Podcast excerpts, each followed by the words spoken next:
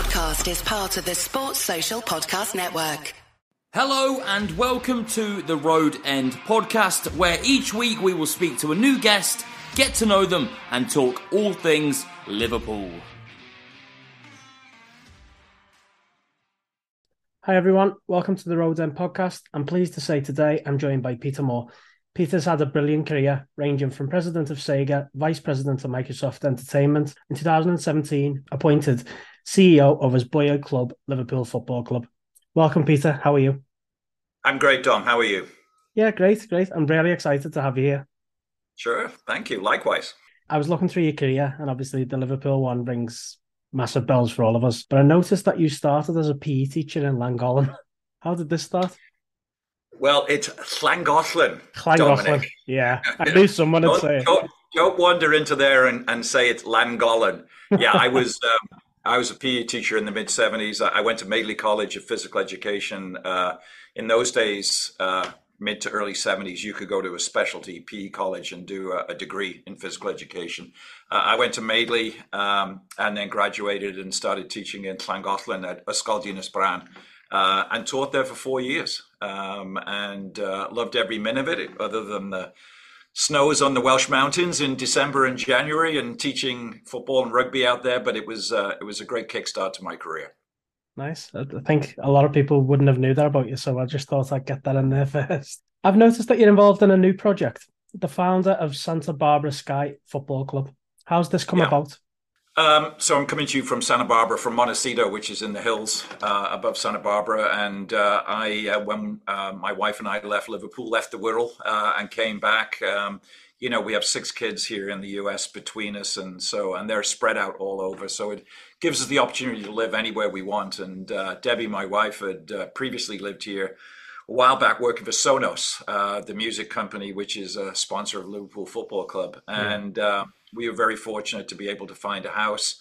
Um, and uh, I quickly entrenched myself into the community here.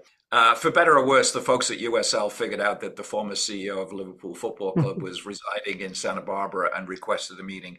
They've been trying to get a professional franchise up and running here for a couple of years. So I agreed to help them, uh, even though I have a full time job and board positions to help them get going. And we built the club from scratch. Uh, I'm the founding investor. So I'm writing all the checks right now to get everything going, but uh, we're, we're up and running uh, websites, mobile apps, season ticket deposits, merchandise collection.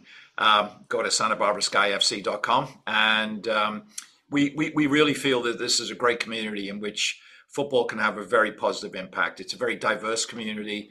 Um, it's kind of a, I apologize for using soccer, but it's a soccer town. And I say that because American football is almost non existent here. Um, it is played at the community college level, but the big university, University of California, Santa Barbara, has not played a down of American football since 1987. And their stadium, which we hope to play in, uh, is a soccer specific stadium, 17,000 oh, seat soccer specific stadium. Uh, sits on the Pacific Ocean, beautiful location, great campus.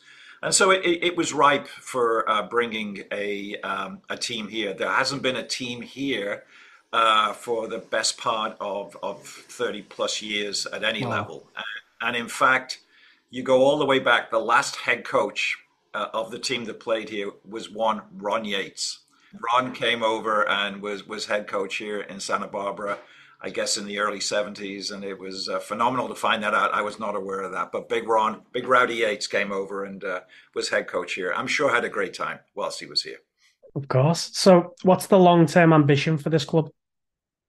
We will play in the USL. Uh, right now, our plan is to, to start off in League One, uh, both men's and women's teams, uh, fully professional. Um, and this is a national league, so a lot of travel involved if you're tucked away on the west coast as we are here with the bulk of the teams being in the midwest and, and, and on the east coast and when when you have that kind of travel in the united states that's two and a half thousand miles one way to to play an away game uh, and back um, so we're working our way through it. I, I, know very well the power of what football can bring to a community in a world right now that's pretty divisive. Um, there's one, I think, platform that, that as we're about to kick off the World Cup this weekend, yeah. that brings everybody together, and that's football. And um, the power of which um, can be applied to any community uh, on this planet. And um, it's my goal to be able to do that concurrently. Um, you know, as we did in Liverpool and the, the LFC Foundation, Red Neighbors, we will be kicking off uh, the Fundación Cielo, the, the Sky Foundation, uh, that will support disadvantaged families here in Santa Barbara. Again, utilizing what we always called in Liverpool the power of the badge and yeah. being able to use football for good. So, so yeah, full professional franchise men and women's uh, USL United Soccer League, and uh, kicking off in March of 2024. Oh, exciting times! Good luck. Good luck with everything. Yeah. Moving on to Liverpool, then. What's your earliest memory of being a Red? My first game was in 1959, in November of 1959. My dad took me. My dad, hardcore Red, uh, took me to Anfield. Um, we we beat Leyton Orient four three. Uh, Phil Taylor was the manager. A month later, one Bill Shankly arrives. Of course, we were still in the second division yeah. uh, in those days, and then I would I would go to games. Uh, my dad would need to take me. Um, we went to a lot of games. Uh, the paddock is where we typically were. My dad was not comfortable on the Kop, and when I was old enough uh, to go on my own, I, I would go on the Kop. Actually, he would dump me in the boys' pen every now and again, and I wasn't a big fan of that. But um, yeah, we typically on the paddock and then uh, boys pen once in a while and then once i reached 15 16 and i could go on the Kop on my own and put my feet on those crush barriers and brace my back i would go then. And so and then my life was was a combination of um, playing a lot. Um, if i wasn't playing and liverpool weren't playing i would go watch wrexham because we had moved to wrexham when i was um, 10 years of age uh, and uh, I kind of grew up in my teenage years in Wrexham. My dad had a pub, and, and, and his first pub was on Dryden Street, uh, just on the corner of Great Ormond Street and Scotty Road. Nice. Um, and then we moved to Garston. We had a Bent's Brewery pub, the Gay Cavalier, down there on Speke Road. Um, and then he got an opportunity from Burtonwood Breweries to to move us 25 miles away uh, to Wrexham. Uh, and so uh, we moved to Wrexham, and, and that's where I kind of grew up. And that's where my family still are. My brothers and, and sister and nieces and nephews still live on the outskirts of Wrexham. And, um, you know, we, we kind of grew up there until I went to college. I've noticed that you had some intel with um, Ryan Reynolds and Rob McElhenney. Was that just the football inside of things for them when they were buying the club? Yeah, no, I, I, I, I a long story, but but I had uh, got some outreach from Rob McElhenney, and and he came to my house and we sat down, um, and you know he had. Uh, bluntly tried to lure me back to be the CEO of Wrexham, and, and that was simply wasn't going to happen. We I had too much going on here, um, but I, I said, look, it's a great town. It's a, it's a massive club that I could not believe was non-league and has been non-league for so many years. When I was a kid, we would go there, and, and, and Wrexham were in the second division, and, and you know you would get fifteen to twenty thousand there. And I wow. still think that the racecourse ground, which is an international ground, the oldest active international ground in the world, um, you know, was capable of, because of the addressable market in and around Wrexham was capable of doing that. So I spent a lot of time helping Ryan and Rob thinking through, um, you know, what they needed to do, background on on the community, the tough times Wrexham through mining and, and steel, um, you know, and, and living in the shadow, if you will, of Northern England and a little separated up north from Cardiff and Swansea and, mm. and, and everywhere else down in South Wales where kind of the, the Welsh epicenter was. So um, and, and, you know, I still will help. Uh, in fact, uh, a couple of weeks ago, uh, my wife and I flew over to do a little bit of work for the Peter Moore Foundation there in Liverpool and um, went to see Wrexham in the afternoon, beat Altrincham 4 0, and then went to Anfield that evening and watched Liverpool unfortunately lose 2 1 to Leeds United. But, uh, you know, it was great to great to go to Wrexham, 11,000 there, cracking game. Uh, and, and I hope they can get out of a very difficult league to get out of and, and get back in the Football League. Definitely, definitely, it's a very exciting project. Um, I think everybody yep. can see that what Rob and Ryan are bringing to Wrexham itself. The community yep, is just loving it, isn't it? Yeah. Now, I mean, Rob had Rob had watched Sunderland Till I Die, and I don't know if you've watched it. It's a great yeah. documentary series, and it really hit home to him the the power of the game. He he likened it to where he grew up in Philadelphia, and and the agony of the sports teams there in Philly is is kind of like the agony that many of us go through when our teams are perennial losers, and uh, um, and it brings the dampens the spirit of an entire community. And um, he he called Ryan. He'd never met Ryan before, but they had a kind of a, a social media uh, conversation. And um, next thing you know, they were they were buying Wrexham and everything that came with that. So I was delighted for the community. It's a big club. Uh, it has great runway into you know League Two, League One, um, mm. and um, you know they they certainly have the wherewithal, desire, and the resources to make it successful again. You've been involved in one of, I'd say, well, in my generation, the most successful eras in the Liverpool's club history. Between 2017 and 2020, your tenure, that must make you feel very proud, not only as a Liverpool fan, but also in your position within the club as CEO.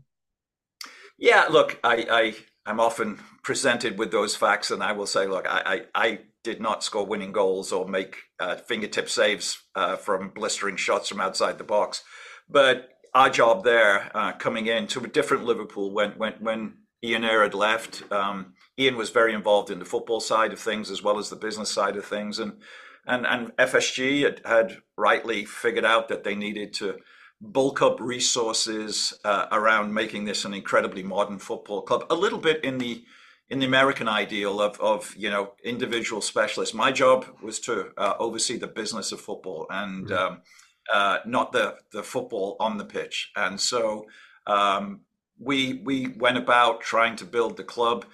And, and, it was very clear to me in the end, Dom, there was four things I needed to focus on, and, and happened to be four C's. That was community first, um, getting the, the, the fans closer to the club, civic relationships. We we are a very important part of the city of Liverpool, and and uh, commissioned an economic impact report to show how big an impact we have economically, financially, job wise on the city of Liverpool. But and managing those relationships with with a Joe Anderson in the previous yeah. days, uh, obviously a Steve Rotheram, Andy Cooke, uh, the the chief of police at that time, and and and all the good friends of mine still to this day. Uh, uh, the the commercial side, supporting Billy Hogan and his commercial team, uh, either in the London office or with many of the presentations we were making, and certainly the hosting of the of the key players, the Standard Chartered at that time, Western Union, um, AXA more recently, obviously, mm-hmm. and and everybody else that was part of this virtuous cycle of making a football club successful. You pour money into it, you put money on the pitch in the form of great players. Those great players win you games. Sponsors and advertisers want to be associated with you. They want to re up their deal when it comes along, and you build the, both the quality, the quantity, and the per capita revenue that comes in through sponsorships. Yeah. And and the other thing was culture. Um, you know, at, at, Liverpool we have close to 800 full-time employees, and on game days, um, about two and a half thousand people would make Anfield. First of all, uh, for for the years I was there, the Premier League's number one stadium to visit, um, and we were always proud of that.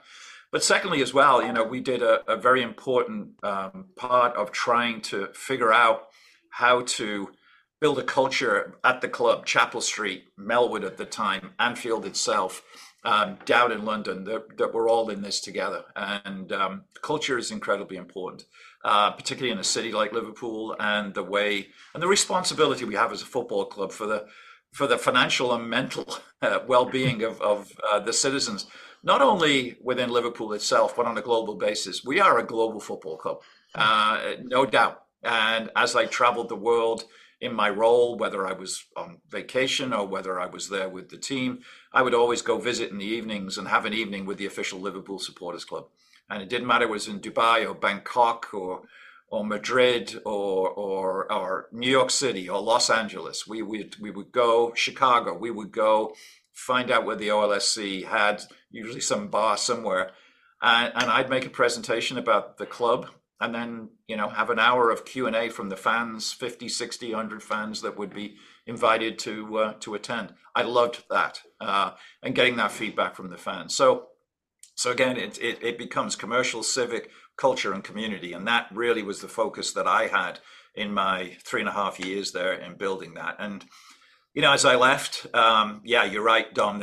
We had trophies galore. We were champions of everything and everywhere. Mm-hmm. But the thing that always resonates to me was people come up to me and say, "You made me feel closer to the club." And and still to this day, bizarrely, even here in Santa Barbara, somebody will recognize me and um, will say similar things like that. And you know, in fact, we've been just granted OLSC status here in Santa Barbara. We, oh, nice. we brought, yeah, brought together probably 40 or 50 Liverpool fans here in Santa Barbara and um, filed for OLSC status, had it approved. So we're delighted to be part of the official Liverpool Supporters Club. Brilliant. Just to touch on that, um, I would also like to say thanks on behalf of the the fans and certainly from myself because there was that distance between the um, the fans and the players that had been missing for a long time, uh, and it's safe to say you can see it week in week out now. Everyone's behind that team. Everyone's behind the manager. Not just that, behind the club. Now there's stuff going on with the club right now in terms of FSG, which is it's felt quite hand in hand for this uh, meeting. To be honest with you, um, what are your thoughts on the FSG looking to potentially either sell the club or sell some shares? What are your thoughts on that? You know as much as I do. Uh, you're a lot closer, uh, on believe it or not, to Boston than I am out here on the West Coast. Um, you know, I think I think FSG has always made it very clear that that if a minority ownership um, that made sense for, for them and, and for the club that would come in that provide more capital to support the club, they're always open to that. And any any big commercial entity of the magnitude we're talking about is always receiving either typically unsolicited unsolicited offers for hey what would it take if i wanted to make up a number 5% 10% of the shares? You've got to remember fsg is a multi-billion dollar operation that's just not liverpool football club. It, yeah. it's boston red sox more recently pittsburgh penguins of the nhl um, new england sports network massive sports network in, in new england uh, that broadcasts red sox games. Um, and then you've got um, you know they're, they've got a nascar team. So it's a very diverse group um, it's it's a large group. We all focus on John Henry and, and Tom Werner and Mike Gordon, but there are a lot more partners in that and around. So you know, I think that they, I think, are always open to to inbounds. Uh, uh, you know, either solicited or unsolicited, and this is probably no different. And and that's about as much as I know, Dom. Okay, so if I was to ask you one question, um, we see the likes of Newcastle, we see the likes of City owned by you know let's say state. That's as far as I can go with that. I don't really want to get too much involved. Um, from a Liverpool fan perspective, what we would like to see is somebody who come in and share the same values. Now, for me, putting politics aside, I don't believe that their clubs do. Do you think FSG will take this on board when they're looking to do this? Yeah, I think they're very, very clear on what they own in Liverpool Football Club, not just the economics of Liverpool Football Club, but their responsibilities to uphold the values of the fan base, the city, um, I think they're very cognizant of what's going on in the world of you know real high end soccer right now. Um, and I think they will take into account should they be interested in taking either minority or uh, investment or, or, or selling the club. Um, you know the, the, the moralistic structure of potential owners. I, I truly believe that. I think that they understand that they have an obligation um, to, as they pass on, if you will, the baton to to somebody else to take Liverpool to the next level or certainly take them forward. That it's not just about money. I, I think they've learned that over their tenure of 12 years that that there are missteps that you know every club makes, but you know they um, I think they've righted those pretty quickly.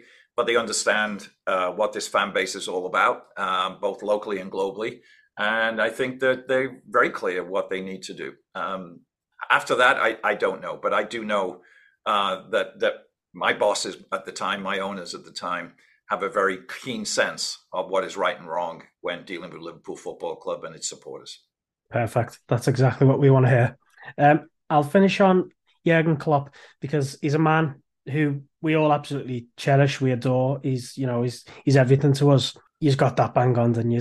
Yeah, it was it was before me. I mean, uh, but but I happened to be there. You know, it's interesting. I happened to be in in London the day that he joined Liverpool, but played Spurs the next day. I'd been invited by Ian Ayre and Billy Hogan to come over. I was still at EA to um, uh, to be a, a, a moderator and a, and a, and a leader of a partnership meeting in, in London where sponsors and advertisers got together. So by sheer coincidence, I met Jurgen that first night, and I'll always remember. You know, all he had available up front was Divock Origi, and uh, you know we had as you know, unfortunately happens, so many injuries and players unavailable. And uh, you know, we went to the game the next day. It wasn't the most exciting game. I think it was a nil-nil draw the next day. But yeah, I mean, Jurgen is. Look, I always, I always relate to the Shankly quote. I was made for Liverpool, and Liverpool was made for me. Obviously, you saw he just got the freedom of the city, and well deserved. Um, and you know, uh, you talk about as we were just talking about the owners, somebody that gets Liverpool, understands what the fans want, understands what it means to them, um, understands that that look, you win, you lose, but boy, you better when you wear that red shirt, you better give everything here. uh, because that's what the fans deserve. And, and Jurgen certainly does that. And we've had an amazing run with him. Um, like any football team, like any sports team, has its ups and downs. You can't win everything. Um, and um, he rides it through. Um, you know, as he always says, uh, football is the most important of the least important things in life. And, uh, you know, we as fans, you know, we can have our weekend ruined or start with a great spring in our step when we get a, a victory, particularly here where the games sometimes are at 4.30 a.m. Uh, mm. And uh, and Jurgen provides the one thing you always know he's going to put a team on the on the pitch that will give everything here. And yeah, we we win most of the time. I mean, we we're very fortunate as a football club to have him. Yeah, very spoiled the last few years. So you know we can take a little bit of little bit of losses here and there now, but I'm sure we'll be back. Peter, I'm sure you've got a lot of things on. As you've mentioned, you have meetings after this. I just really wanted to say thanks very much for joining. I know you probably get tons of requests, and I really appreciate your time um, and also Abigail and helping us get this sorted. So I wish you luck with everything. All right, Dom. I um, wish you luck with the podcast. Good luck with uh, getting this uh, to scale uh, and, and, getting your readership, your viewership, your the, the the your followers up and running here. It's important we have people like yourself representing the voice of the fans. So good luck with it. Thank you very much. Catch you soon. All right. Cheers, Dom. Thanks to everyone for listening to today's episode. Don't forget to follow our social media, twitter.com slash the road end pod, and also our Instagram page, instagram.com forward slash the road end pod.